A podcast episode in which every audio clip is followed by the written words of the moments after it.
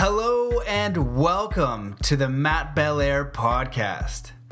As an explorer of the mind and world, author and coach, I have spent a lifetime learning how to push my limits and achieve my highest potential. My mission is to bring you the most inspiring, conscious, and empowering teachers, leaders, and thinkers on the planet to bring you stories, lessons, and messages that will help you master your mind, body, and spirit. Thank you so much for listening, and I hope you enjoy today's episode. Hello, hello, hello, beautiful podcast family. I hope that wherever you are in the world, you are doing fantastic. It is such a privilege and honor to be with you as always. Sending you a massive, energetic hug through the airwaves. Receive that wherever you are. I uh, hope you are sitting down for this one because we have an incredible episode of the podcast for you today. We have none other than Santos Bonacci on, and we are discussing the model to know all things. If you are familiar with his YouTube channel, it is pretty mind blowing. He has been diving down and researching ancient works, compiling and translating text to produce an easier to understand compendium of astrotheology. So, in this one, we are going to discuss etymology and history, uh, the Synagogue of Satan book. I've never heard of that. Um, the Model to Know All Things. The True Model of the Universe is a torus field. The work of Walter Russell. The work of Ken Real- Wheeler. The Seven Centers of the Energy Body. Um, time is related to Tomb. Um, the Purpose of Life. Pinocchio uh, self advancement beyond the material world, and so much more. I invite you to check this one out on YouTube because he does uh, do a presentation with a graph on this one. So it's really mind blowing. Um, so I know you're going to enjoy it. If you like this episode, please share it, leave a review on iTunes, um, post on Facebook, on Instagram. All of that stuff is incredibly helpful. Um, you can also, if you want to toss a buck in the bucket, go to patreon.com forward slash Matt Belair. That really helps, even if you throw a dollar in, something you don't even think about. It helps tremendously. So thank you so much to all my patrons. Um, and the best thing that you can do, as always, is do one kind act wherever you are in the world today. Pick up a piece of trash, say hello to somebody, give a compliment, pay it forward, let someone in in traffic. Just do one actual action of kindness today. That is the best way you can support the show. Um, also, if you guys have a blog or anything like that and you want to throw my podcast up there, some writers and things have kind of reached out. So that's any way to get the word out. Super helpful. I'll take anything So I appreciate that. Also, in other exciting news, this podcast, this episode is brought to you by our new and amazing sponsor, Ned Full Spectrum Hemp Oil. These guys, Adrian and Rhett, were on the podcast. Check out episode 272, and we were exploring the power of hemp and CBD. It's an amazing podcast. The origin story for their company is just fantastic. They have so much integrity, and we were staying in touch, and they said, Hey, we would love to support you. And I said, I love what you guys are doing. So that sounds good to me. Uh, they they make such a premium hemp. Uh, they full spectrum hemp product. They're fully transparent. They are full spectrum hemp, and it's the process that they found to uh, find the farm is amazing, and so you can you can even visit their farm. You can check all that process out, so you know you're getting the real deal. It's only made in small batches to deliver the best quality. So if you are curious about the benefits of CBD and full spectrum, spectrum hemp, check out our episode 272. Um, also, look at their website, which is helloned.com. And if you're over there and you're curious, just use the code CBD Power and you will get 15% off your first order. So if you've been curious about that, you want to learn more, check them out. They're our sponsor for today's show. I really appreciate them, and I think that they're doing business the right way. Really incredible stuff. So thank you, guys. Um, for those of you who are interested in coaching and you are looking to uncover your life purpose, you want to live with more meaning, more purpose, um, really connect to your, your heart or what you would think your life purpose would be,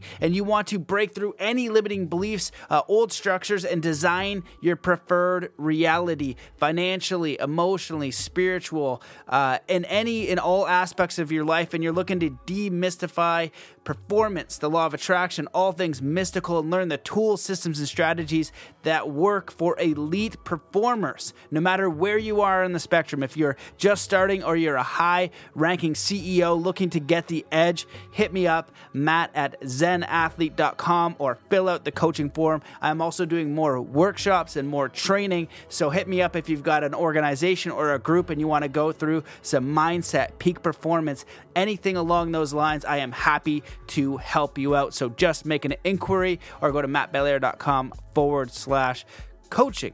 So I think that wraps it up. Uh, thank you guys so much for listening to this episode. I know that you're going to enjoy it. It is an intense one, so buckle up. And before we get into it, let's come into a state of peace and coherence. So wherever you are in the world, just stop what you're doing. Take in a deep breath in through your nose. Hold that breath.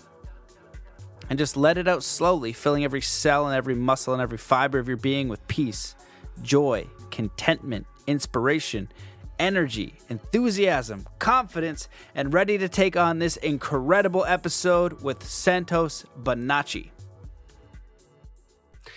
Hello and welcome to the Mastermind, Body, and Spirit Show. I'm your host, Matt Belair. For over 30 years, today's guest has been studying the ancient works, researching, compiling, and translating the texts to produce an easier to understand compendium of astrotheology. He deals with the subject of syncretism, bringing together all the fields of knowledge and wisdom and showing the interrelatedness of all things. Syncretism is the opposite of division and covers all the big topics like theology, astrotheology, natural science, astrology, reclaiming dominion, breaking the fictions of religion, science and law, and the holy science. Syncretism shows how all the ancient legendary stories, myths, Bibles, fairy tales, etc., all have one simple common origin. Welcome to the show, Santos Bonacci. Hey, how are you, Matt? Thank you for having me. It's uh, a pleasure to be with you, brother. And um, I hope we put on a, a good, um, good show. Yeah, man. Well, the pleasure is all mine. I am very familiar with your work. I invite people to go check out your YouTube channel right away, even if they're listening to this live stream, because the amount of content you've produced, the amount of videos, the amount of knowledge, it's uh, truly a uh, a rabbit hole to the highest and most epic degree. So it's a pleasure to have you on. And for those people who are going to be new and familiar with your work, we're gonna we're gonna dive into some very deep topics today that could range from everything from you know consciousness, flat Earth, the meaning of life. Um, deep systems, like just mind blowing stuff. So, do you want to share a little bit about your background, your studies, and how you got to where you are today? Right. Well, uh, I'm just a uh, a humble country boy. Grew up in the country. I think that's significant to share with people. Country living, barefoot, natural foods, uh, Italian descendancy, Calabrian, both parents. So that was something to add to that mix and grew up as a Jehovah's Witness. I think those three things are pretty uh, fundamental in, in my nature and growing up. So, education wise, I was out at, I was out of school before I turned 15. I realized it was mind control. I was so out of there. I had a great opportunity to get out. I got caught smoking uh, for the third time. And so the vice principal pulled me up to his office and said, um, Well, Sammy, you uh, you really uh, you know are in trouble this time. We offer you, we uh, kick you out of school, or you choose to leave. and I thought I'm out of there. I said, "See you later, Chimpy." That was his name. So, and then I, I immediately set about learning as an autodidact. Uh, languages. I had books come in the mail, lots of books, history, science, languages, continuously. So, totally autodidact, no education, indoctrination. I think all these things are very important to share. Uh, so, in my teenage years, 13 to 19, I did. I left the Jehovah's Witnesses and did all the cool things: smoke weed, chase girls, racing cars, etc. Then at 19, I wanted to serve God and be a good boy. And I joined the Jehovah's Witnesses, as you do when you're, um, you know, still partially awake, put it that way. So, but I didn't uh, just squander those years in mind control. I uh, did a lot of research. Since 81, I have been studying esoteric things. Uh, I was into Isaac Asimov. I was into Immanuel Velikovsky. Read all his books. Rene Noorbergen, uh, Alexander Hislop, and all of these guys were into etymology, history, the true, you know, uh, the true story. So it took me years till I really awakened. Uh, it was 2005, I left the Jehovah's Witnesses. Then 2007, I uh, was put on the right path of awakening my mind. And that started with a book called The Synagogue of Satan, speaking about the uh, Rothschilds and their power. And I was intrigued by that. And so I just continued studying. And then for the four years after that till 2011, because I had put a lot together and watching all the YouTube channels and all the truthers out there, knowing that their perspective is very limited. Everyone was doing great things, but it was all compartmentalized and no one could put it in cohesively uh, integra- in an integrated fashion together. And I was already doing that. I already had theology down all my life. Languages, i I was already speaking eight languages by then. Uh, music, professional musician all my life, all astronomer. All these things helped me, laid the foundation for me to awaken really quickly. And so those four years were really, really uh, rigorous book reading years. So I was trying to think of ways of getting syncretism and what I had learnt and put together out. And I didn't want to put videos out with my face on them. Because at the time I was very, very, uh, very um, uh, skinny and I was sick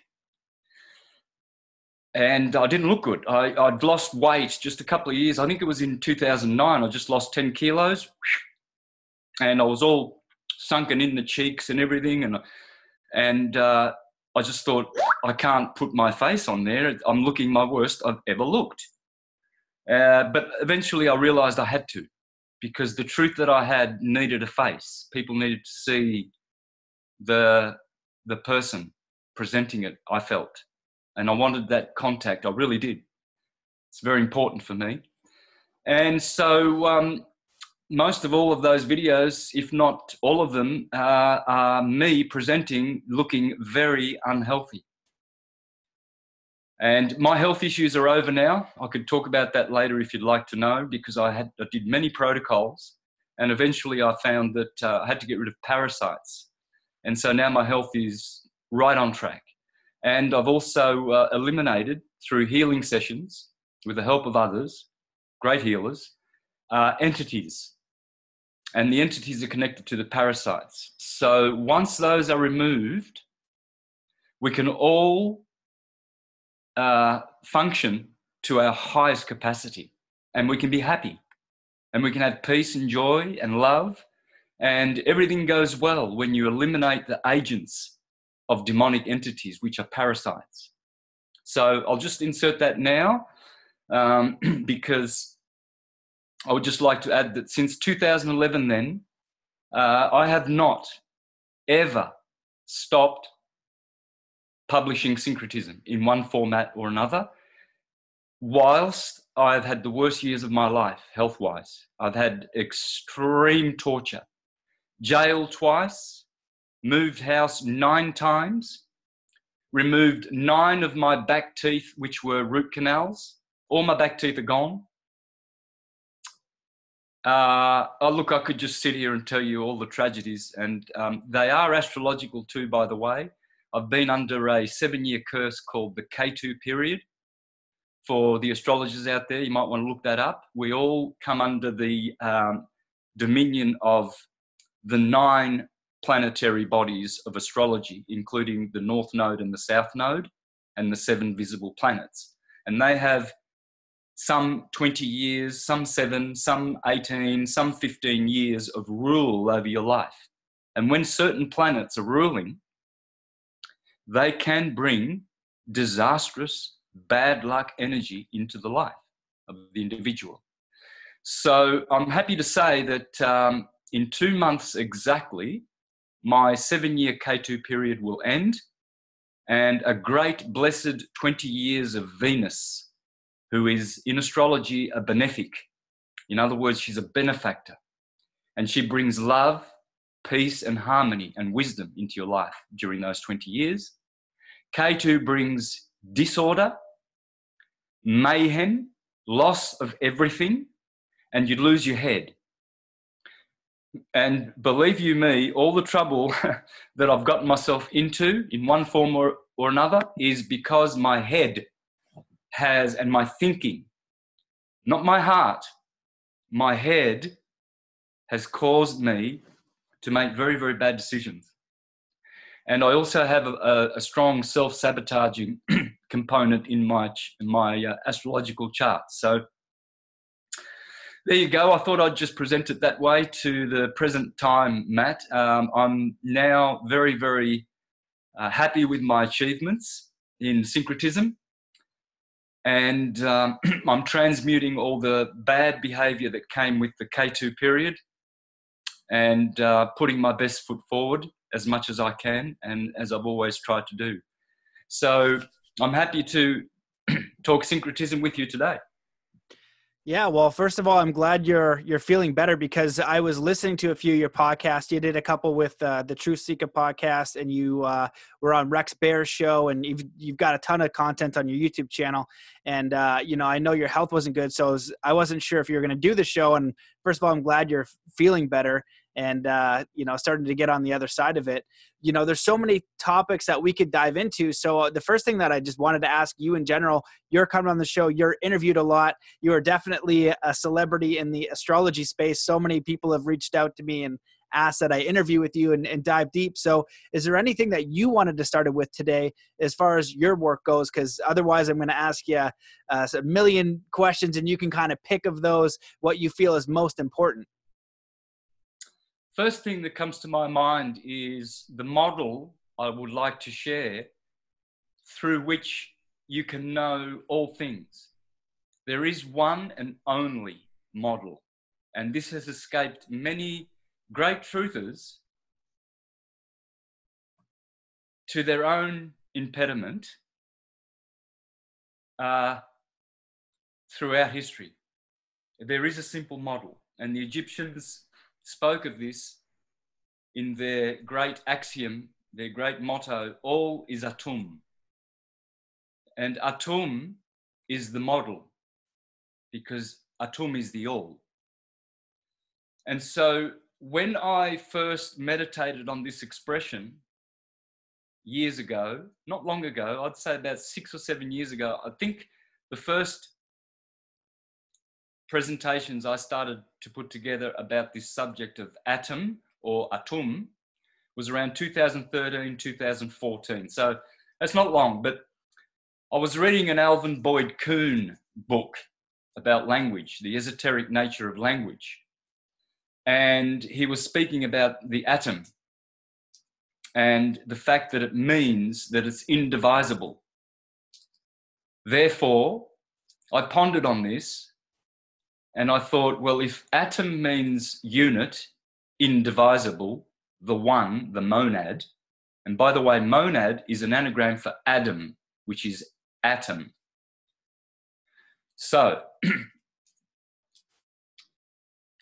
knowing languages very well and knowing that an A in front of a word is called a privative or a privative. So when you have a Gnostic, you have a believer, a knower. An agnostic with an A in front of it privates the word of its original meaning and gives you the opposite. So I realized then that Tom, without the A in front of it, means twin, Thomas. So in one word, you have the monad and the dyad, which is better known as the demiurge, the demiurgos, the god of two. And that turns out to be the god of redshift, blue shift. Red and blue are the two opposing vortex colors of the atom. Every atom has a red polarity and a blue polarity. And in the middle is the white light. So, Tom, Thomas, meaning twin, twain, means to divide the monad. And so we see this process in nature where unity divides in order to express itself. And so points of energy called atoms, hence our body is an anatomy. And we also have a torso, which is an anagram for Taurus, hence the Taurus field, which emanates from our aura. Taurus is torso, and anatomy means a body of atoms. And so when you realize that the true model of the universe is the torus field, and that is an atom, then you realize that through this, call it a field, an energy field, which expresses itself in the time space continuum, we realize that all things are doing this. And so at the center of the torus field, there is what's called a hyperbola. And I have my whiteboard here because in your message to me, when you asked me to do a show, you said you might like me to do a presentation. So I thought, well, I'll have this whiteboard nearby. And so what you have is a point that is the nucleus, the neutron. And so two vortex, vortices always proceed from zero point, and one is redshift, and the other is blue shift, as Walter Russell has it. Okay? And so they are equal opposite. This is electricity, proton, electron, neutron. Now that's not exactly correct because a proton is something that is going is radiating, according to Walter Russell, and an electron is something that is gravitating. All right, so let's just tip it up back like this again. And what we have is this is the hyperbola.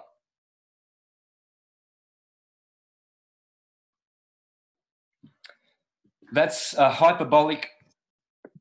Hyperbola in Greek means hyper, hyper means excessive, and bol, bola, means the root of it is in ballistic, bullet, bellicose. It's a war like energy because this is this is force expressing itself. And this is in your torso, Taurus. This is in atoms. This is our cosmology. The flat earth is also in this. It is the plane. There is a plane of inertia in the middle of all torus fields. And so what you have is a torus field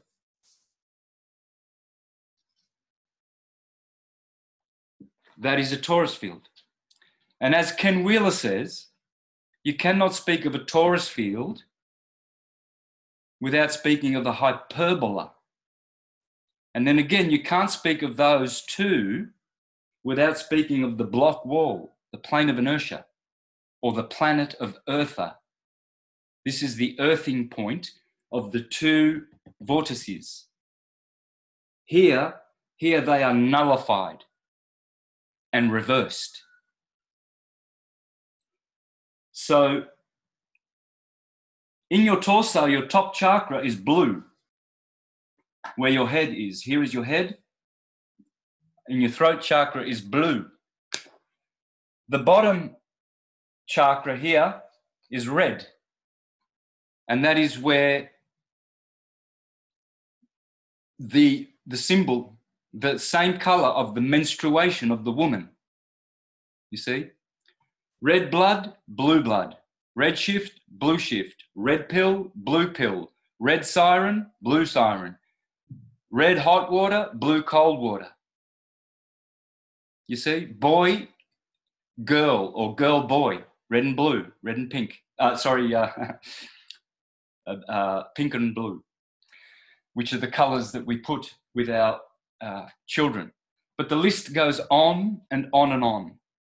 And so what you have here is the monad, atom or Adam in the Garden of Eden. And you have the dyad, the demiurge. You can see it as two polarities this way or two polarities this way. But this is how the creator produces all effects in the material world through torus fields. Hence, Krishna, the creator, he's always with his cows and his flute, because the flute is the sound, the sonoluminescence from these torus cows, holy cows. So these are the holy cows. And why they are holy is because they are holes. That's a hole in counter space. You see, information comes from here, from counter space, not from this realm. Just as uh, people seeing our image on their screens, the information is coming from the ether, hence your Ethernet cable. And that is, it's all magnetism, electromagnetism. And so these points in counter space, incommensurable, point non-specific incommensurability is how Ken Wheeler calls it, because they have no locus, no topos, you know, they just come from counter space. So I always use the analogy of the computer. With a computer, your files are in counter space, they're just information and yet they produce an image on your screen. There's nowhere in space where you can see the information on a hard drive where you can see your image in there, just as a doctor cannot operate, open your body and find emotions and thoughts because they are in another realm, counter space. They're not spatial. They don't occupy any place in space. Hence, a hard drive full of data is no heavier than a hard drive that is empty. So, out of the emptiness, this is where they get the Big Bang Theory. Oh, it all came from nothing. No, it's quite the opposite. Everything comes from everything. Everything is here. All potential is here in counter space. All the information, all the hard drives are there, not occupying any space or running along a timeline, they are outside of these realms. So, what's going on here is there is a pulse, and that pulse radiates. And that radiation generates a vibration, which is electromagnetism. Radiation is different to vibration, and it's the secret of all, knowing all things is knowing the difference between these two waves. So when you throw a pebble in a pond, you have radial radiating circles called radial radiation waves going along a longitudinal plane along its medium. And as they do, they encounter ohms, impedance, resistance. And that pushing against the medium is creating a wave which is a vibration redshift, blue shift. Redshift, blue shift comes from the pulse heartbeat. Your heart is here, the green chakra, and it radiates. Hence, your heart is radiating, and you check your pulse. So, when you understand the radiation is radial and longitudinal, which generates the vibration, which is transverse and polarized, then you understand how creation actually works. The model of the atom with the neutron and the proton and the electron is correct. But what they are saying to us is that the electron is, or the electrons are spinning around and making like a cloud. Well, that's the torus field. And what they're looking at is not just electrons, but electrons and protons. A proton is redshift, right turning, um, rotating magnetic fields.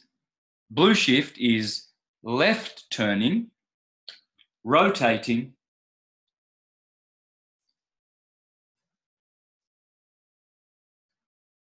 magnetic fields. Red is right, blue is left. And that's why you have Republicans are red and Democrats are blue. Because they understand the red shift, blue shift, red blood, blue blood, etc. Uh, polarity, paradox, and how it belongs to the world. Yeah, go. Sorry. Oh no, it's okay. You, you know, it's so dense, and it's even like a challenge for me to follow. And it's important that people um, do their best to follow this because as you were going, I I googled just for clarity red shift blue shift so i just wanted to share because it started to become a lot more clear for me as you continue the more i listen but i just wanted to share with the audience a blue shift is any decrease in wavelength increase in energy with a co- corresponding increase in frequency of an electromagnetic wave. The opposite effect is referred to as redshift. In visible light, the shifts the color. This shifts the color from the red end of the spectrum to the blue end. So you just were referring to that a lot. So I just wanted to uh, bring that up as you continue. So please continue. Right. So this chakra has 16 petals. The bottom chakra has four because it's about frequency.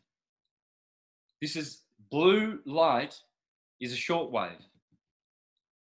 Red light is a long wave. So it's a lower capacitance wave, higher capacitance. It has more capacity to contain more information. It's opposite in the material world. A large suitcase has a greater capacitance than a small suitcase. So, what we have here is seven frequencies along your torso, torus, and they are seven conditions and seven states of consciousness. Below the heart chakra, you have materialism, above, you have spirituality. And this is the dichotomy of living with bodies, with animal bodies in the material world. We are spiritual, having a physical experience. So, and this is how we have a physical experience. This is the most important thing to know because the, all is atum and all is based on this. Words come from this, numbers come from this. In fact, when we study words, we, we study etymology. Well, this is nothing but atomology because words come from atoms. Sonoluminescence. God is light and God is sound, the word of God. And in scripture it says, and the word was made flesh. That's not referring to one man in history who became, who uh, vacated his um, godship in heaven to become of flesh. No, it's speaking about the word sound making flesh. Flesh is what is material. So sound is behind the vibration of the material world.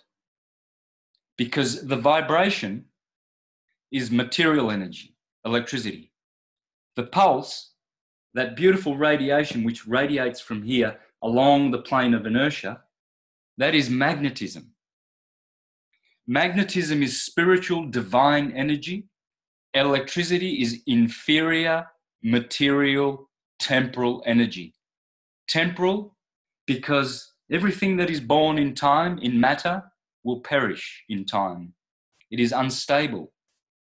Whereas here in the transcendence, counter space, everything is stable and infinite and eternal.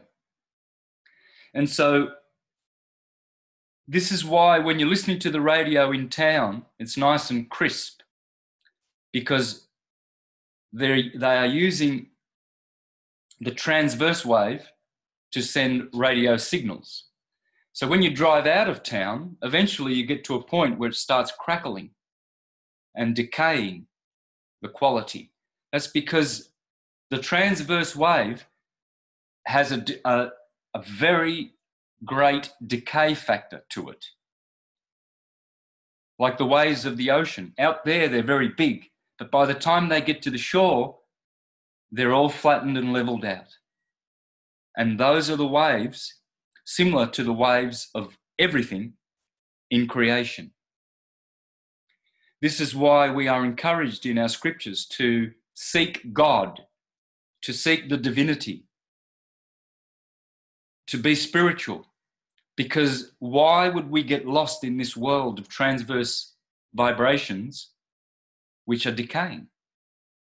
You see, when we're born, we're nice and fresh and enthusiastic about life, and we have so many passions. And then we get dried up, old. Toward the end of our years, we get bitter, dried up, closed up in our minds, and we begin to decay rapidly and get sick and all kinds of mental diseases, etc., and we give up. And this is a natural process, but it's not meant to be so quick and sudden and brutal. We are supposed to actually enable our, own death after thousands of years of living and, and that we still have the elixir of life in our bodies, which will enable us to live forever. And I also speak about that elixir of life, which is the chrism in your in your body, which enables you to rejuvenate and live forever. But getting back to this though, because I want to exhaust this, um, it's very important. This is also the model of the universe. So the Earth is this plane here inside this massive solar system. The Sun is orbiting circular over the Earth around here, as well as the seven planets. They are Snow White and the seven dwarves. they are Noah and the seven other members in his ark. Ark. This is the bark of Ra, the bark of Noah you see, because they, they are arcing, electrical arcs. So you see, it's all science in the scripture. And so this would be the heavens, the firmament, what they would probably call the Van Allen belt or the something sphere. But it's the firmament. And the Bible speaks of this, ancient astrology speaks of this, ancient philosophers speak of this all up until the Copernican revolution 500 years ago. Jesuit psyop uh, intended to deceive mankind of how the cosmology really works. And this is the one and only true model of all things. So as man is the measure of the universe, the Egyptians taught, this must be the way the cosmos works because we are the measure of the universe. This is the man or the woman, the torso, and this is the tree of life. You see? Bol, hyperbola, bol is a tree, as in Spanish, arbol. In Italian, arbol with an L. Uh, with, um, well, it's it's the same, but there is arbor. Yeah, well, that, Latin. Okay, so in, in Latin, it's arbor, but that bor or bowl, this is the tree. You see, your spinal column with your uh, spinal cord channeling all of that information from this conscious network up into your cerebrum. That is your tree. Hence, that's why you have a lumbar.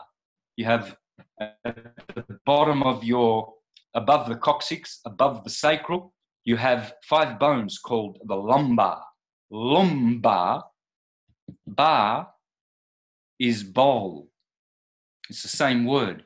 And you'll find this this central core pillar or tree or column, hence the word obelisk, bell, bowl, bell. You see, it is the um,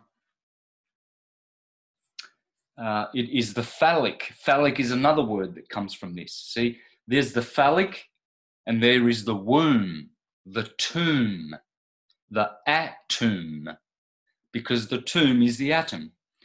Alvin Boyd, Boyd Kuhn descri- describes it as in this way that light, divine light, causal of all effects, as it penetrates through the material world, it gets entombed and reaches a point where it must then return and that entombment is the atom. You see, we come from a womb, we end up in a tomb. You see, so we come from a soma and we go to a sema in Greek, as Plato uh, described it. Soma being somatic, the body. So, either way, time is related to tomb or tom, Timmy and Tommy.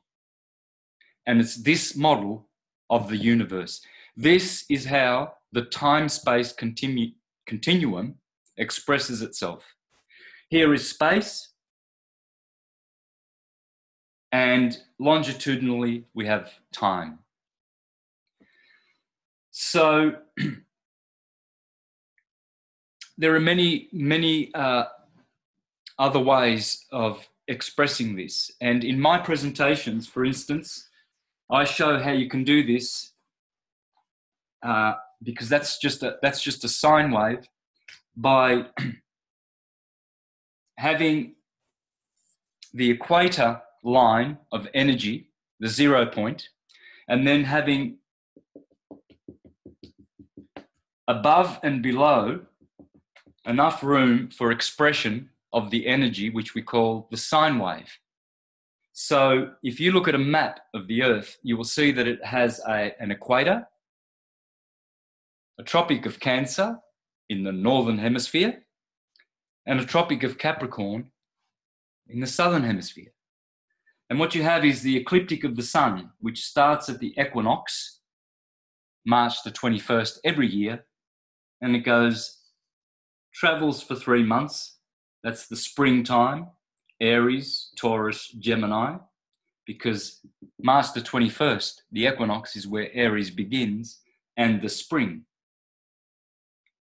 So the sun then, three months later, from Easter, comes to June the 21st, Cancer. And that's where Cancer begins. At this tropic, the Tropic of Cancer. And then summer begins and the sun begins to fall until it hits the equinox in September 23rd, and then the fall begins, the fall of the sun. you see. And then the winter on the 21st of December, St. Thomas Day. Coincidental? No, because you see that letter T and that day there, the solstice in Capricorn, St. Tom's Day, because you see, Tom is on the top of every church. When you go to a church, you are going to learn the science of the atom. Hence, the symbol of the atom is here the sine wave, the swastika, the cross, the yin and yang. See, the yin and yang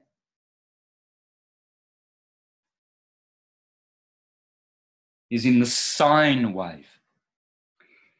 So here you have the fall, and here you have the winter. Now, this is the way to model the torus field because this is the, the yearly wave that the sun is producing in its 365 and a quarter revolutions above the earth as it goes up to the Tropic of Cancer, down to the Tropic of Capricorn, up, down, up, down. So here you have Capricorn, and you have the goat climbing up the mountain. The sun is the goat, the sacrificial goat, sacrificing its energy to feed humans.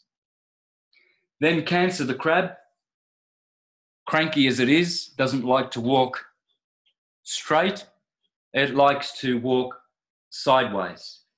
And hence the sun begins to wane and go back down to the goat. From the goat to the crab, the scarab. And the scarab of Egypt was always the dung beetle, was always climbing up the hill, waxing, and then rolling the ball down, waning, and hence uh, the crab, the scarab, is always doing this. So, what is expressed here is wavelength, time, and wave amplitude, space. And so, when you understand that the year is the same as the day, then you begin to make things interesting.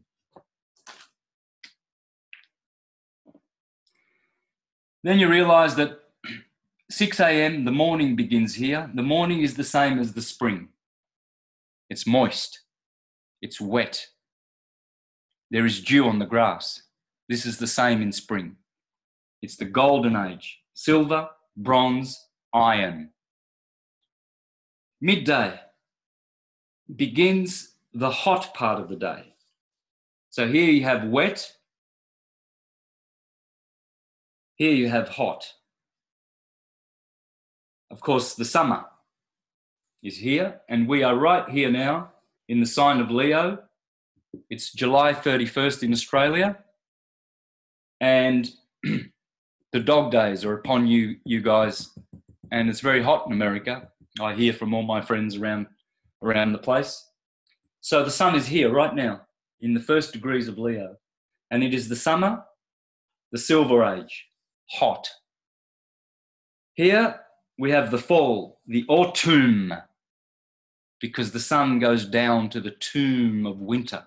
Infernal, invernal, the winter.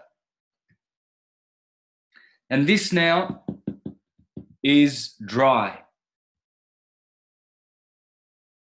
Wet, dry, hot, cold the four universal elements. In astrology, you must know these four humors. Two are positive, patience, uh, sorry, um, one is um, two are active, agents, two are passive, patience.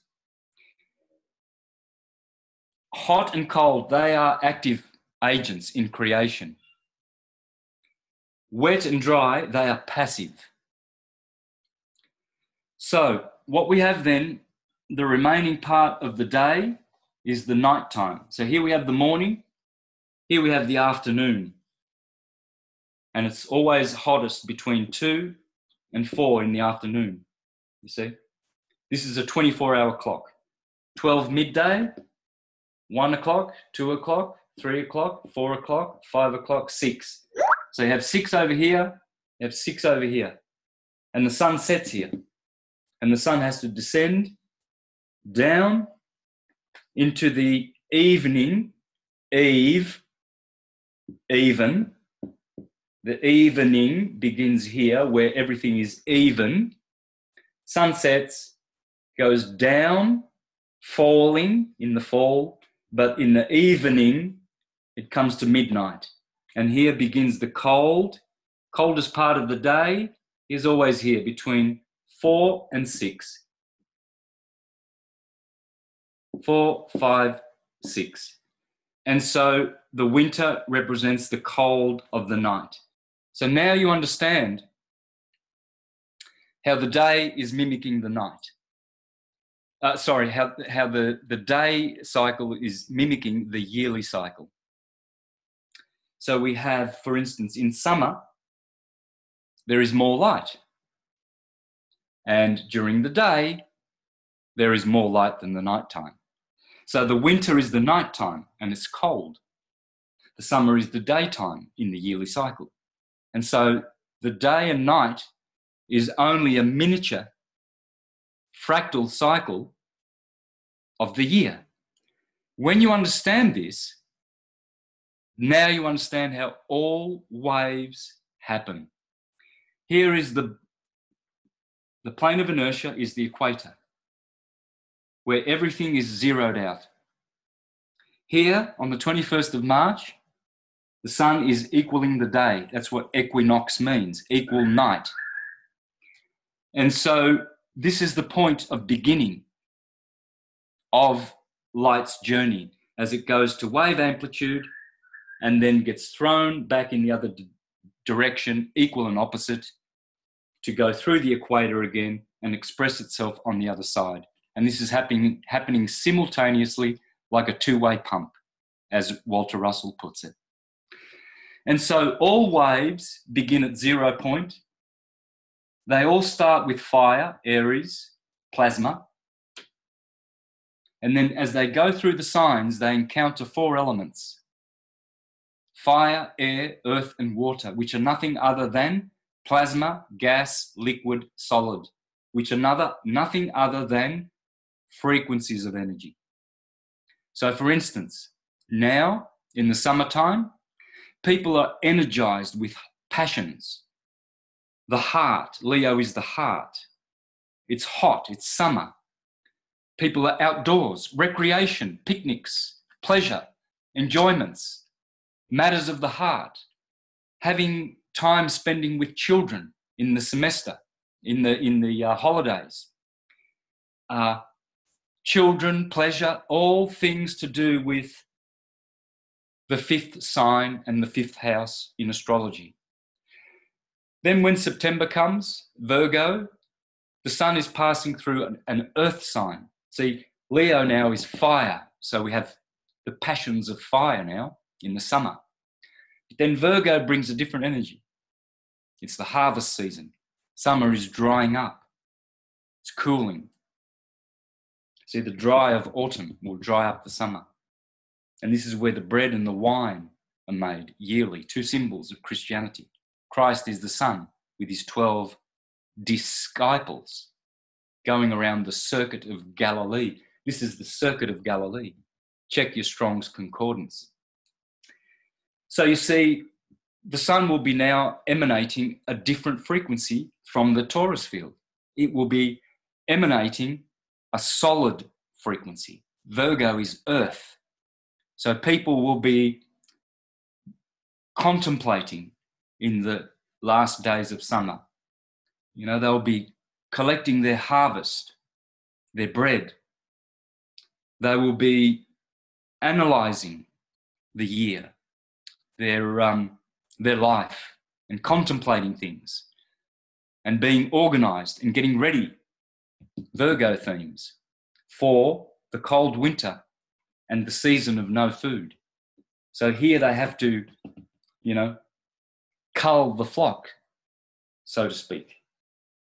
or you know keep the the good stock um, you know safe through the winter and also the harvest of the summer they are now going to put all their fruit in jars preserve them uh, make all kinds of preserves and store their nuts in, in the in the cupboard etc so we see how all cycles work. As the sun goes along the ecliptic, it generates,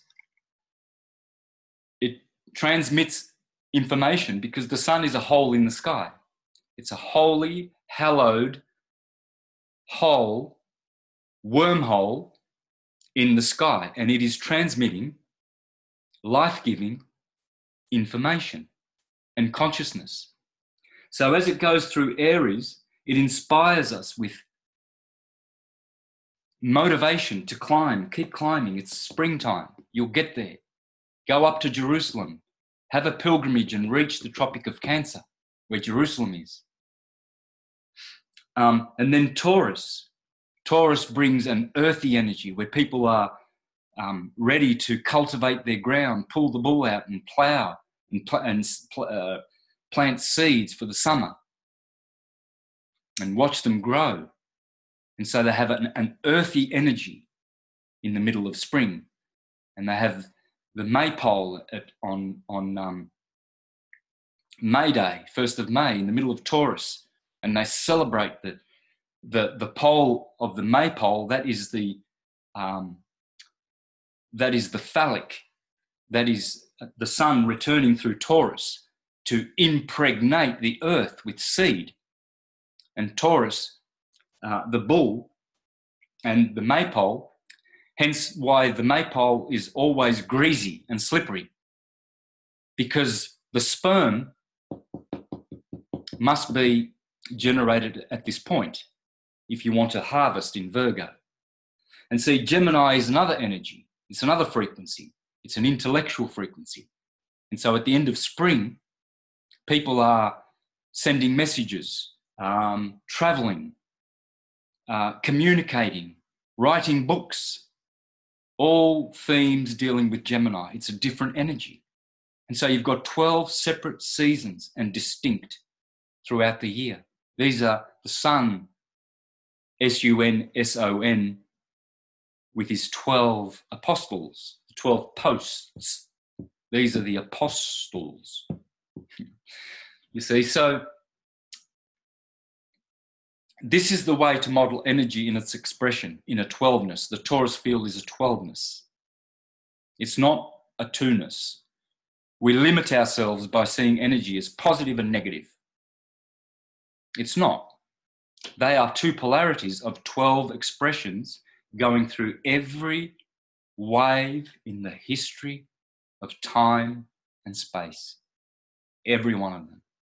They all have 12 different conditions along their cycles, and they repeat over and over again. Our Gospels recount this science. All our Gospels, all of our legends, the hero always has 12. Jason and his 12 Argonauts, uh, Jacob and his 12 tribes, uh, Ishmael and his 12 tribes the list goes on and on and on because what they are teaching you in a theological way is how religion is science. They are two sides, two faces of the same coin. You cannot separate them, you can only join them. And so, all of our nursery rhymes, fairy tales, etc., they all are teaching this. Our tragedies, our operas, our plays, our theatres, they all start in Aries and they all finish in Pisces. And forever, we are telling the same story. There's only one store torus field story because his story is exactly based in torus fields, atoms. And this is why we have so many words ending in Tor actor, uh, demonstrator, creator, and we have so many words ending in bull.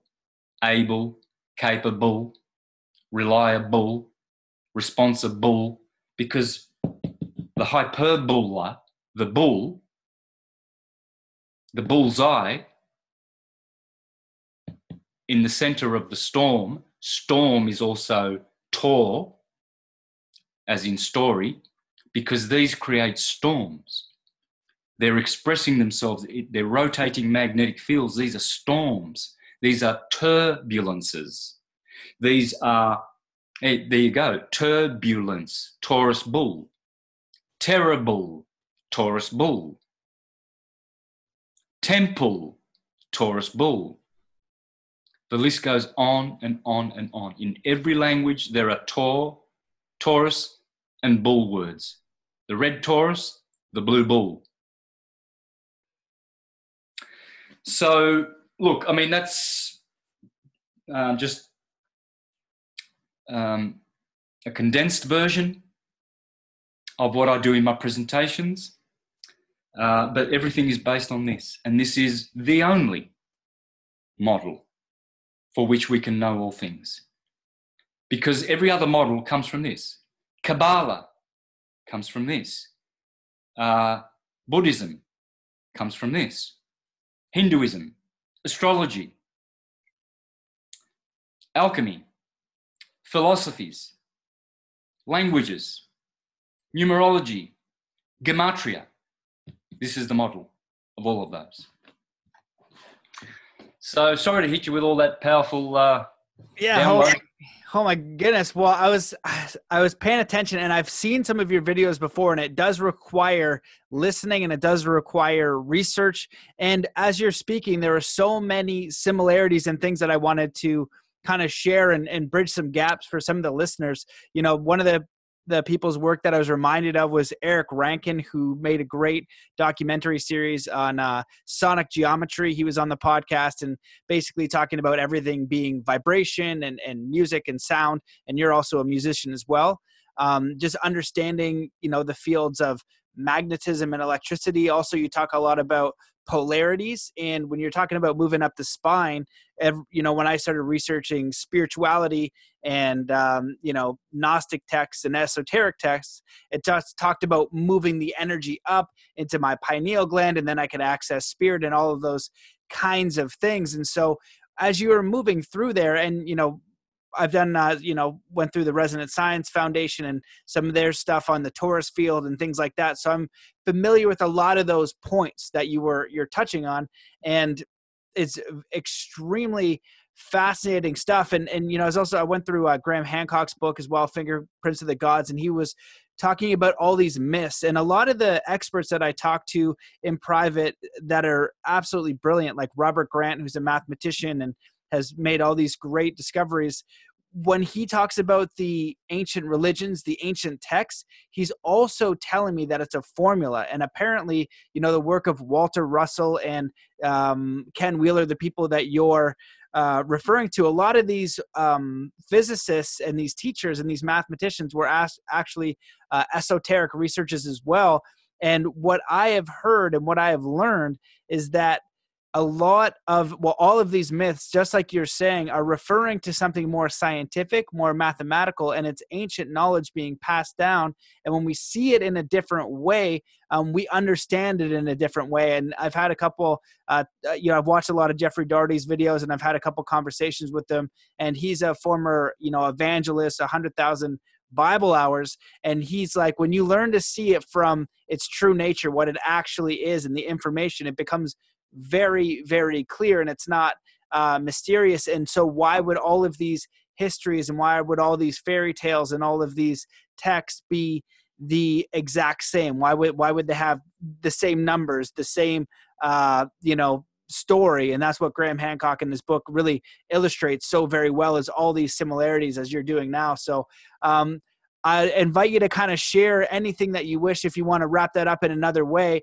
But the the questions that I have that I wanted to go into that is number one, how do we how do we use that? Because I don't know how to use it. And two, I want to blast a lot of stuff at you. And because even there you talked about the Ark of the Covenant. And, you know, when I was in Egypt with the Resonance Science Foundation, people were giving me such different answers than I'd heard before and such in-depth research. And then I did my own research and I was like, oh my goodness, this is a very fascinating thing. But seeing the arc as uh, you know electrical arc is is such a different concept and idea that it really makes you think uh, and there's so many other things that I could go on too. I was thinking about the Tower of Babel and separating language and what language is, and not a lot of people may be familiar with how you're, you know, saying these words and these origins. But if you look at the Latin origin and you study word, um, it is very important and where that comes from, where those root words come from, and in my research as well, you know, I've heard that language has been used against us and all kinds of other stuff. So I'm rambling here and uh, want to just throw it all back at you and kind of ask, like, in a nutshell, you know what do you think is going on in the earth? Like how is the earth how is this entire thing operating?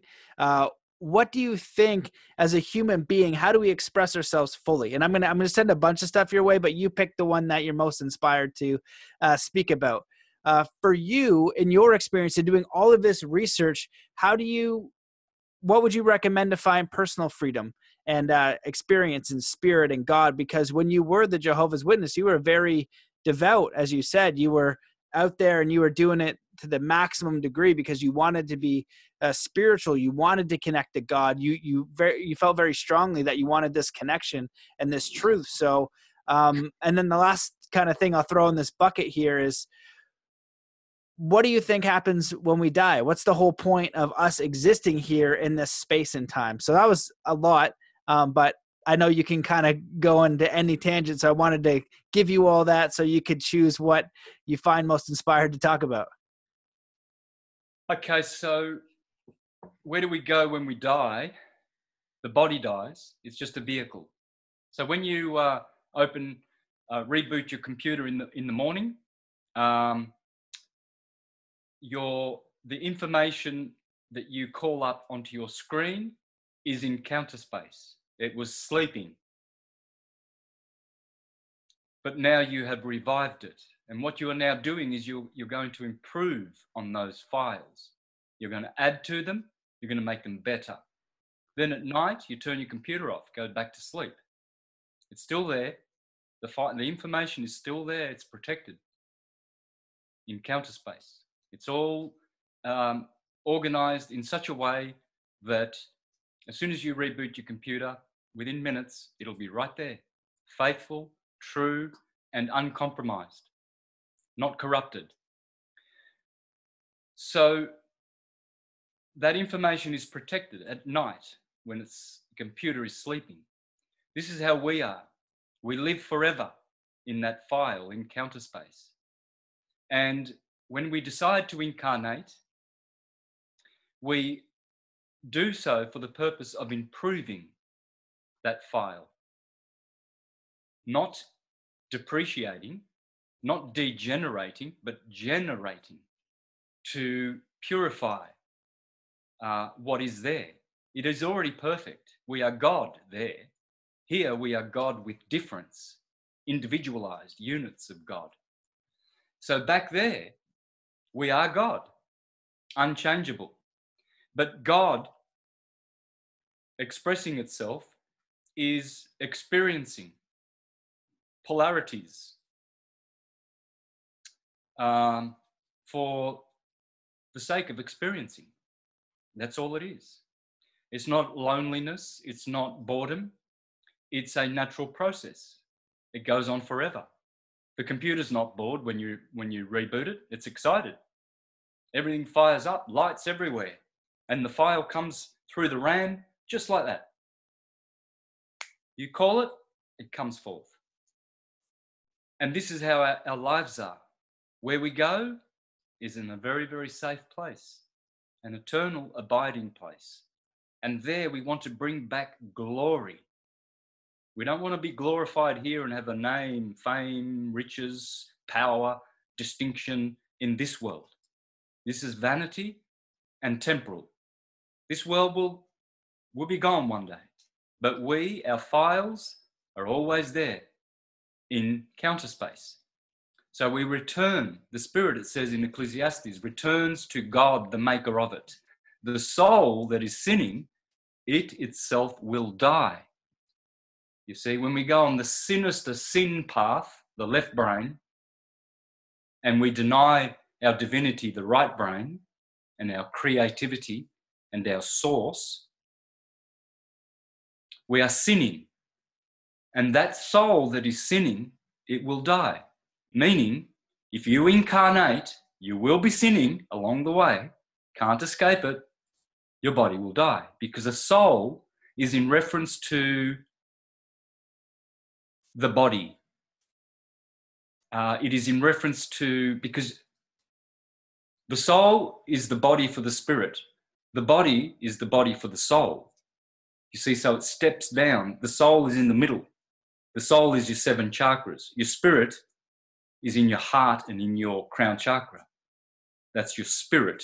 The spirit is one, the soul is seven, the body is 12. Hence, you have 12 cranial nerves, 12 petals in the crown chakra, 12 systems in the body, etc. The body, the physical, is a 12ness. And the seven represents the soul, which emanates forth and uh, animates the, the bodies. It's the soul, the breath.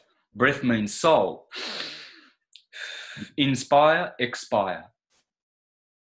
And these are the two halves of electrical redshift, blue shift. See? Redshift, blue shift, compression. Redshift, radiation, right turning energy. And so, how do we uh, express ourselves? Was another part of your question. Well, we do so by understanding the 12ness of nature. If you've missed this, you've missed everything because then you will understand why people are the way they are, whether they belong to the sign of Aries or Taurus or Gemini. And you will be able to see traits, physical features, emotions, uh, intellectual nature. You'll understand why people think the way they think. A Geminian thinks quite differently to a, a, an Arian, etc., etc. And their emotional nature is different as well. So when you know where their moon is, they've got a moon in Cancer or Taurus, where their sun is. When you know these elements, you will know what's coming to you. You will see the energy. And you won't miss all of this glory. You won't go around. You see some people, they go for a walk in the forest. Well, I love walking in the forest. They don't see anything, they just walk. They miss all the birds and the flowers, they miss everything. And all they got out of that two hours of walking was physical exertion, exercise. They didn't add everything else pleasure, uh, learning about the animals, looking around, breathing, meditating. Uh, there's so much more to add. And you see people doing this daily, daily.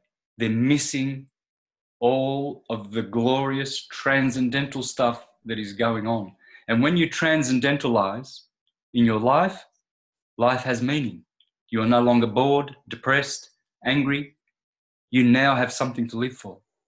So I encourage everybody to learn this science. It's the true science. It's not religious per se, as you would know religion. It's it's science, it's knowing. You will know the truth, and the truth will set you free. Free from what? Ignorance. And you can't be ignorant when you know this. You cannot. You open the door to all fields of knowledge. All the philosophies are based on that. Electricity, magnetism, the wave, the transverse wave, the longitudinal wave. They are all taught in that model. And you mentioned the word tower.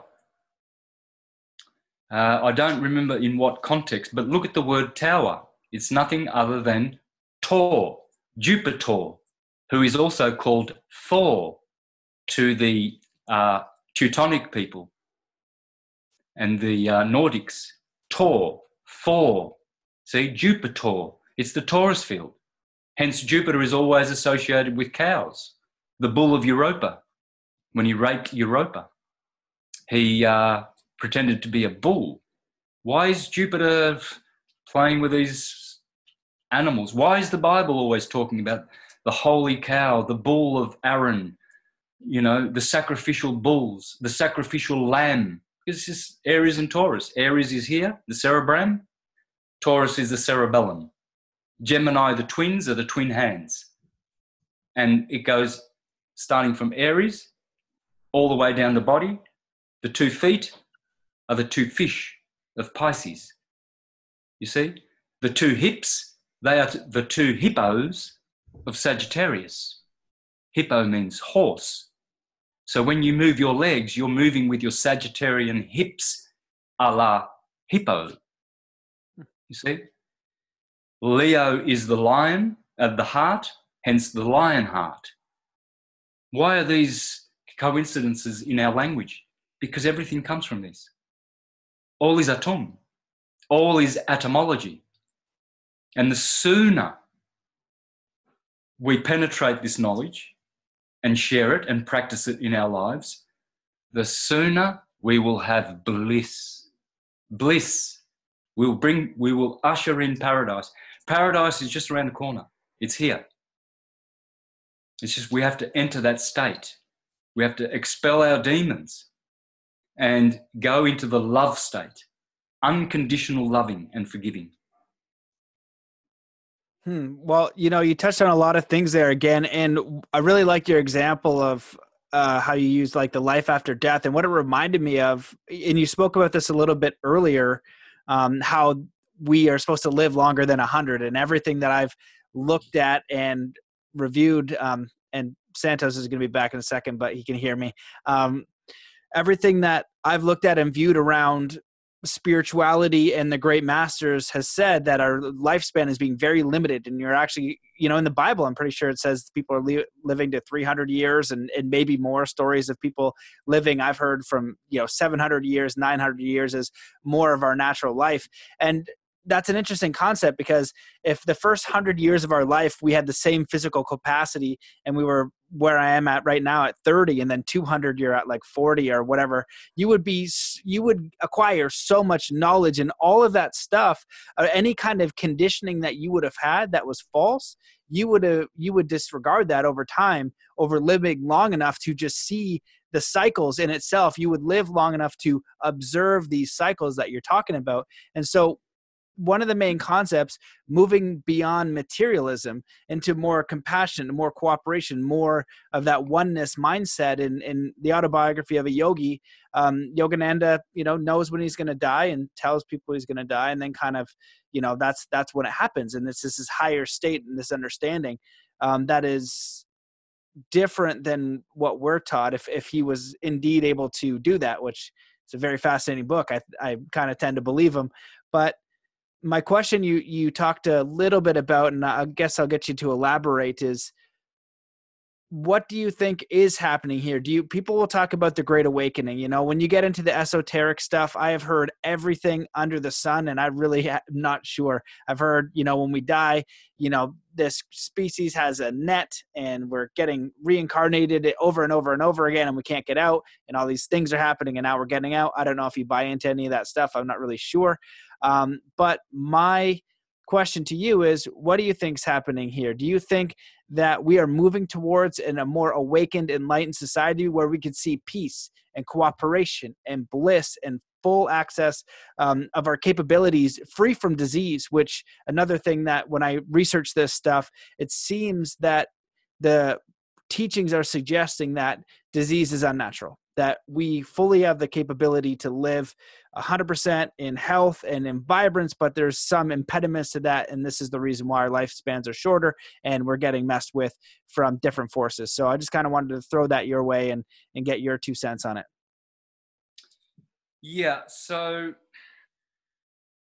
I guess what, what is happening is a chosen few is being selected by their own deeds and their own doing, and they are called the holy ones, the saints, 144,000, it's a symbolic number of those that will fill that space of consciousness that must be filled in order to ascend.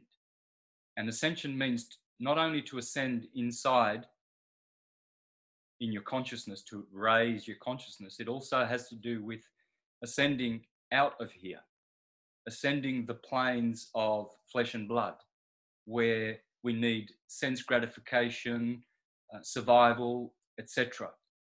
Ascend means to escape this, these cycles of necessity. They're necessary because they uh, improve our souls. And so I'm not at all uh, knowing completely what is coming, but we can go on the cycles, the patterns of before. For instance, in the scriptures, Jesus speaks of in the days of Noah, men were eating and drinking, buying and selling, building houses until the flood came and swept them all away. So, this is speaking of how cycles end. Uh, after there is decay in the cycle where people degenerate and become ungodly, uh, they are destroyed, so to speak, by fire or water, hence the flood of Noah. Hence, St. Peter saying the next one will be a destruction of fire and the whole world will be consumed by fire. Well, this is a conscious fire. Hmm. So it's possible that by the grace of the heavens, everyone is saved and awakened by fire, by a destruction of fire. When you go through the fire and have a baptism of fire, you become a mystic. M Y S T is fire, M I S T is water. So they don't want people to be mystical. Fire, inspired by fire, hence the tongues of fire of the apostles at Pentecost. They were conscious, they had raised their consciousness. So that destruction of fire could mean destruction of this evil system. Uh, the world that has been constructed to trap us, to keep us here, to be slaves, uh, to be ignorant, etc. It's possible that all of this will be eliminated in one fell swoop. But it's also possible that some will be taken, the rapture, hence they will be removed from this 3D world and placed in the world where they deserve to live and they will be able to sit back and watch this world continue in one timeline down the path of destruction. Or it may be totally wiped out and another uh, race, a civilization of some kind will be reborn on this plane because this is a, a theatre and many actors have come through this theatre. So whether we graduate or not, it's up to us. It's entirely up to us. We can't blame circumstances for not advancing. We can't blame poor health, bad luck, etc. We must advance despite the torments that come upon us in this life. Some people have no money, some people have no home, some people are depressed, on medications, struggling, emotionally torn from relationship problems, in despair. And so, how to alleviate this is with true knowledge. Once people have true knowledge, they won't be floundering in, you know, seeing through a glass darkly.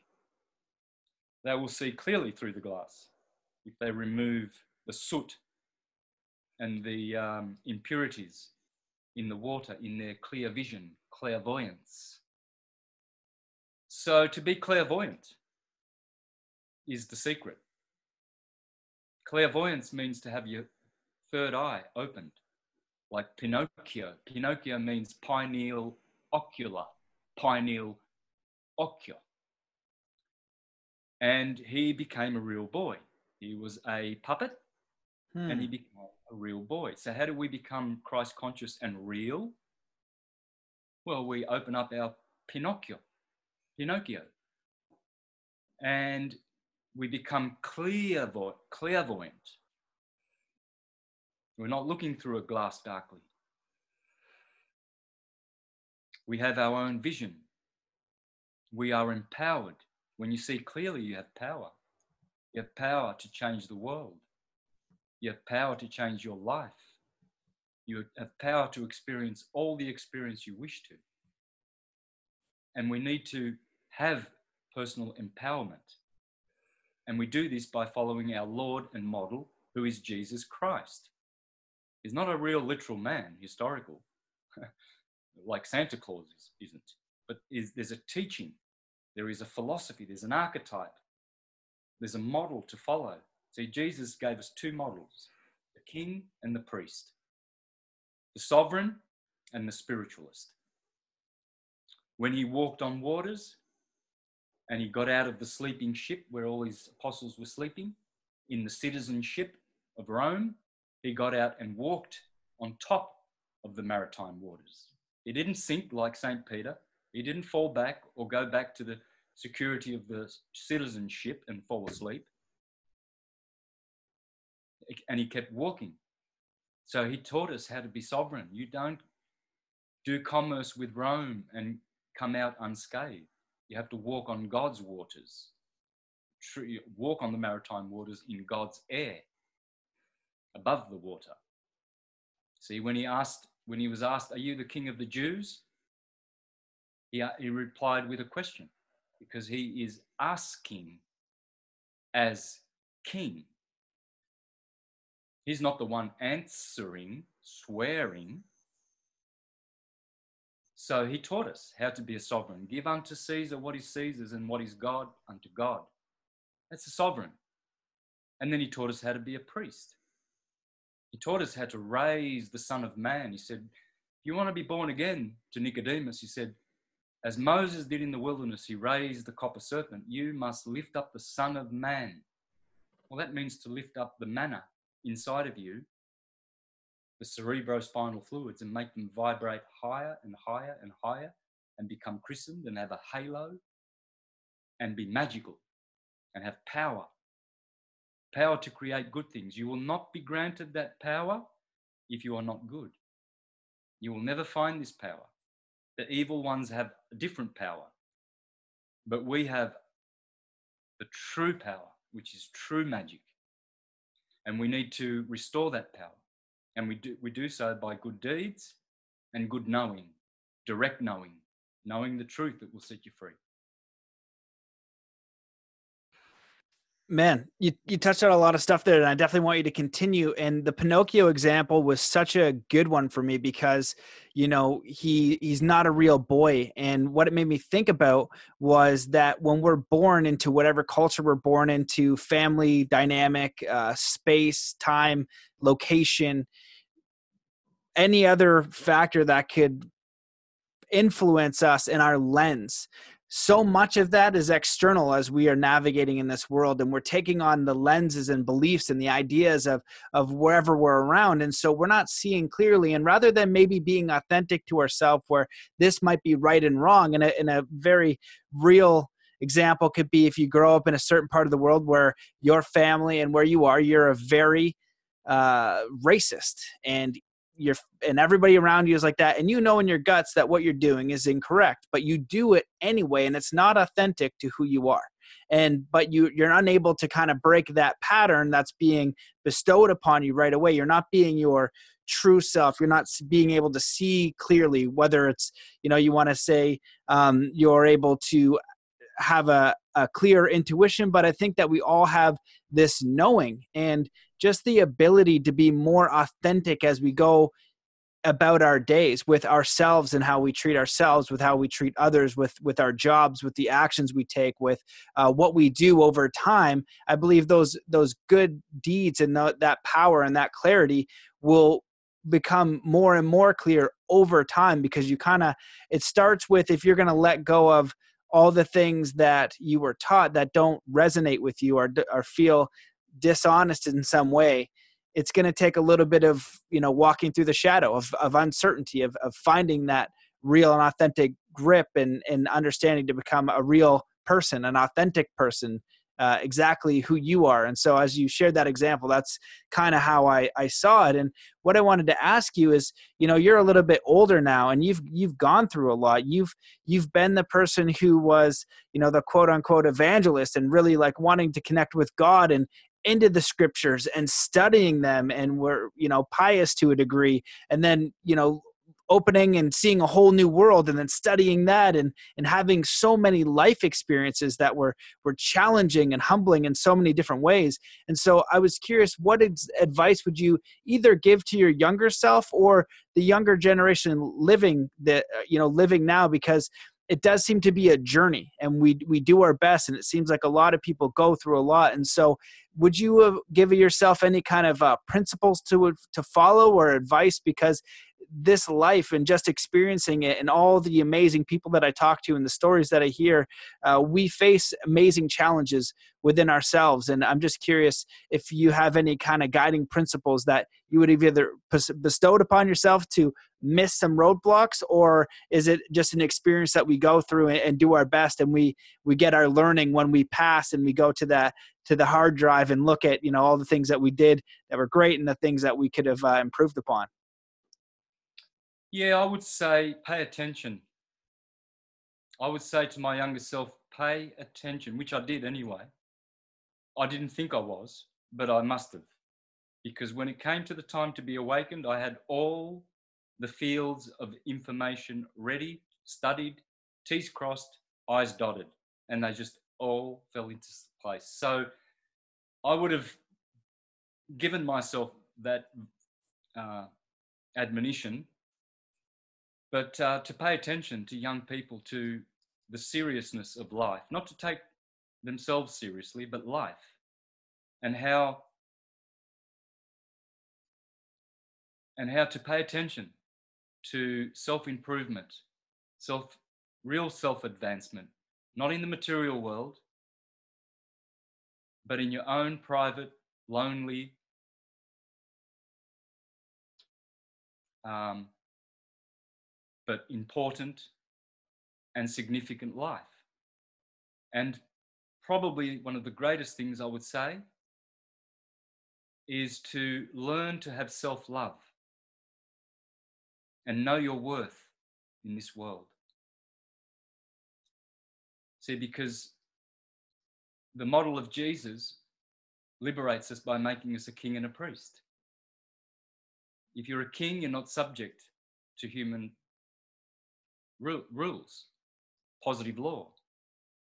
You are under God's natural laws. And if you are a priest, you're not subject to being seduced like Pinocchio. Pinocchio had to learn. You know, uh, everyone was pulling him to the left and to the right. Don't go to school, Pinocchio. Come to the circus. Uh, etc., etc. Same with the men of Ulysses. They were tempted by their own lust and desires. And so they just they got distracted. You see, so only if you have self-worth and self-love will you be able to truly prevail and conquer the world. Because when you start realizing that you have power to overcome addictions, poor health, bad situations in life, and you start exercising that power, and you can have power over your sexual desires as well, so that you practice only godly, sacred sex and not left hand path, uh, depraved, lustful sex, even that can empower you Because when you're in control of your vessel in all areas of your life, then you realize your true power power to do good. And that power will come in relation to how worthy you are. Most people are looking for power. But, but evil people look for power to abuse and use badly. We, we are looking for power to generate good in the world. We want that power and we need to exercise it. Find it first and exercise it. And that comes from self love. So that would be the, the best two pieces of advice I would say to myself love yourself and pay attention because there are many deceivers and there are many illusions and distractions in this world. You know, young people seek experiences, so they go to clubs and all sorts of places where they can meet new people. Well, meeting new people is nice, but it can be bad as well because when you are in the breathing space of another individual in their auric field, you are absorbing all of their information into your energy field. And it's hard to get that off. And if they're bad people, as Plato said, when you go next to a conscious, perfected being, you, their consciousness enters you and you improve. When you go next to a thief and a criminal, your consciousness is downgraded. Birds of a feather flock together. And so it's very important to guard your friendships and your experiences because experiences can hurt. You know, many times people have bad experiences when they're supposed to be having good experiences. For instance, how many people have a holiday to Hawaii and get sick and end up in hospital or have a car accident and have broken bones when they're in their holiday. It happens frequently.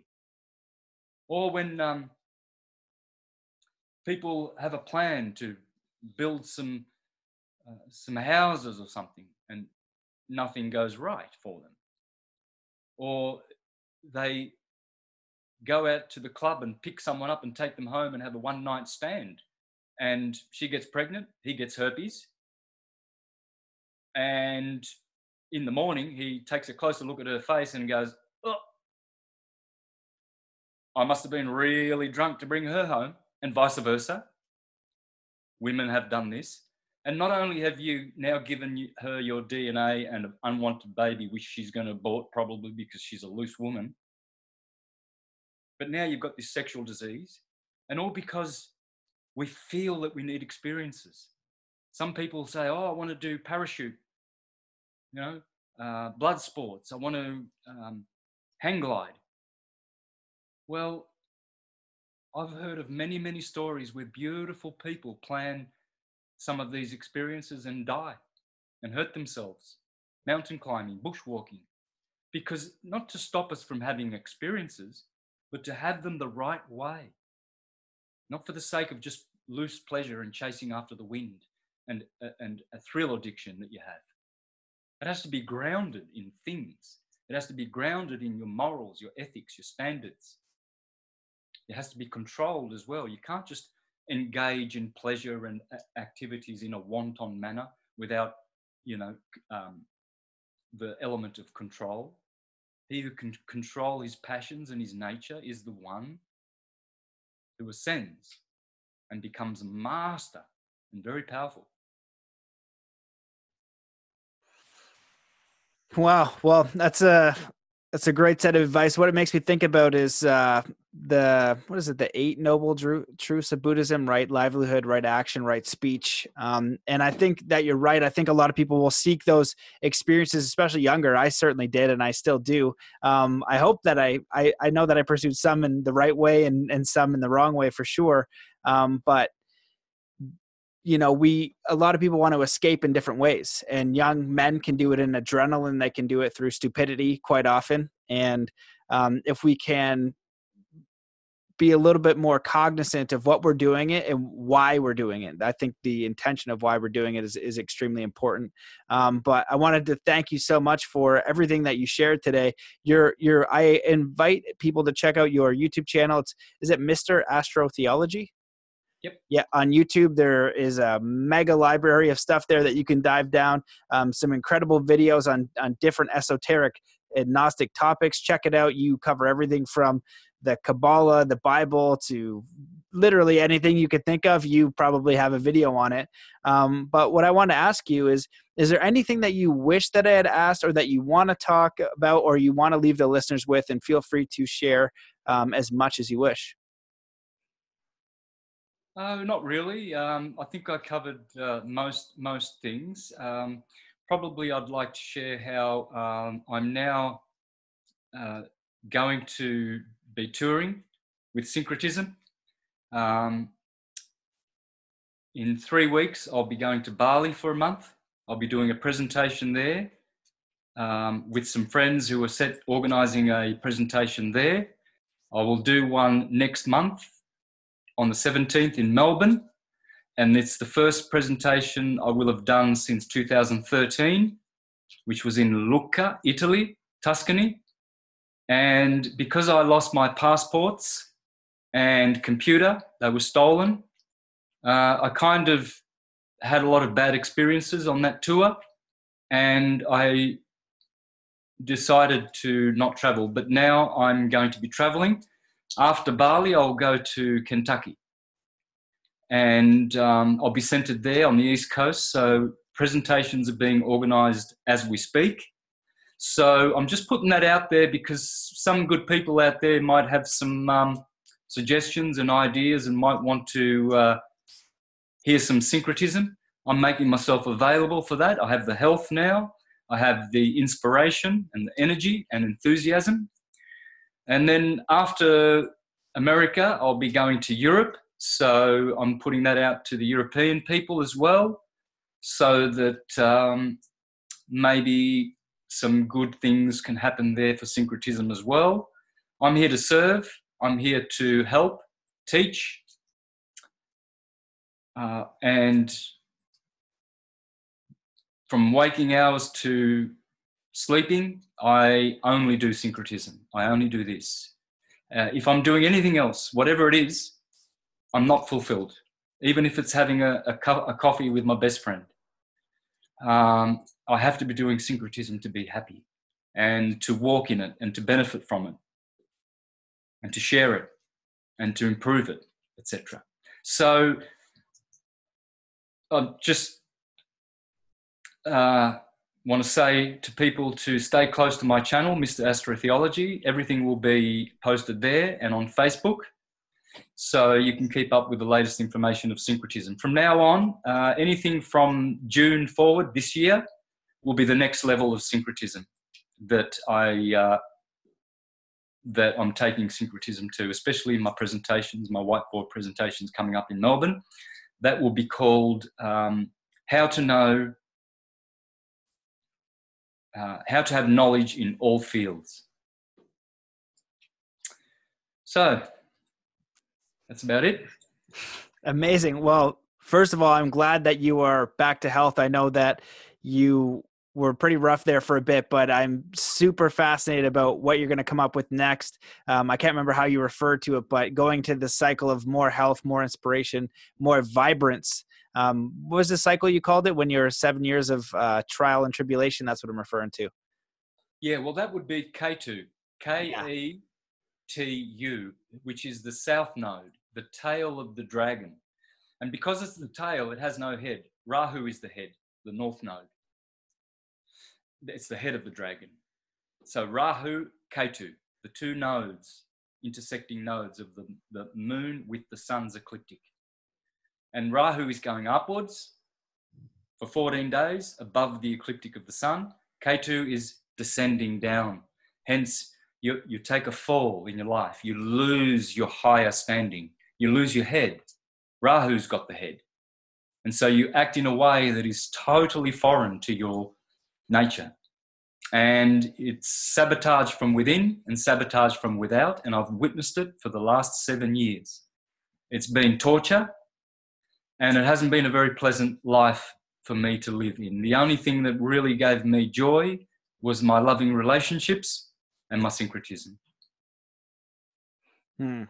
Well, man, yeah, I'm I'm super glad you're out of that. sounds really awful, and uh, I'm excited to see you more excited, more inspired. And I appreciate your time and your work and your effort. And I invite everybody to check out your YouTube channel. Like I said, it is an absolute rabbit hole. Unfortunately, I've only been able to go through you know bits and pieces of videos and interviews from good friends, but um, it's it's a plethora of fascinating information and really deep esoteric research. So I invite people to check that out. But thank you so much for your time, and I look forward to uh, what you're going to produce next. Thank you, Matt. Pleasure. See you next time. Sounds good. Thanks, everybody, for watching. Peace. There it is, guys. The absolutely incredible and mind blowing Santos Bonacci I hope that you enjoyed that episode. If you did, please share it, leave a review on iTunes, support on Patreon. All of those things are incredibly helpful. If you want to learn more about his work, he has a YouTube channel, Mr. Astro, Mr. Astro Theology on YouTube. It's a very mind blowing channel, uh, very deep topics, and uh, it'll give you a long and deep rabbit hole if you're curious about all that stuff. For those of you guys who want to support, uh, some people have been reaching out offering to help. Hit me up at Matt Belair either on Facebook or on Instagram. I would love and I would appreciate any and all support. I had the birth of my beautiful daughter six weeks ago, and I'm learning to balance the podcast with these projects, with wanting to be involved and, and see all the little things that happen when you have a newborn. So I am learning to reorganize and reprioritize, and the projects are getting bigger and uh, more more coming my way, and I want to keep bringing you these incredible guests, these incredible podcasts, because a lot of amazing guests have been reaching out. There's going to be some amazing episodes and could certainly use some help if you're interested in supporting. So just find me on Facebook. You can email me at matt at zenathlete.com. Uh, just sharing little small things help immensely just to get the word out. And uh, there are, are really cool projects that you can get involved in in a little way or a big way, whatever you wish if you if you want to volunteer. So if you're open to that, would really love the support, just reach out and let me know. I want to thank today's sponsor. Today's episode sponsor is Ned Full Spectrum Hemp. Uh, check them out at helloned.com. Use the checkout code CBD Power. Get 15% off your first purchase. You can check out our episode 272 and you can learn more about the benefits in that episode and also on their website. They're doing it the right way, they're doing business the right way. So proud to be sponsored uh, by them for these episodes and uh, grateful for, um, yeah, having them support the show. So I think that wraps it up. I appreciate you listening. Um, let's wrap it up with the coming to a state of peace and coherence. So wherever you are in the world, stop what you're doing. Take in a deep breath in through your nose. Hold that breath and just let it out slowly, filling every cell and every muscle and every fiber of your being with peace, joy, contentment, enthusiasm, happiness, inspiration, connection, and ready to take on the rest of the day.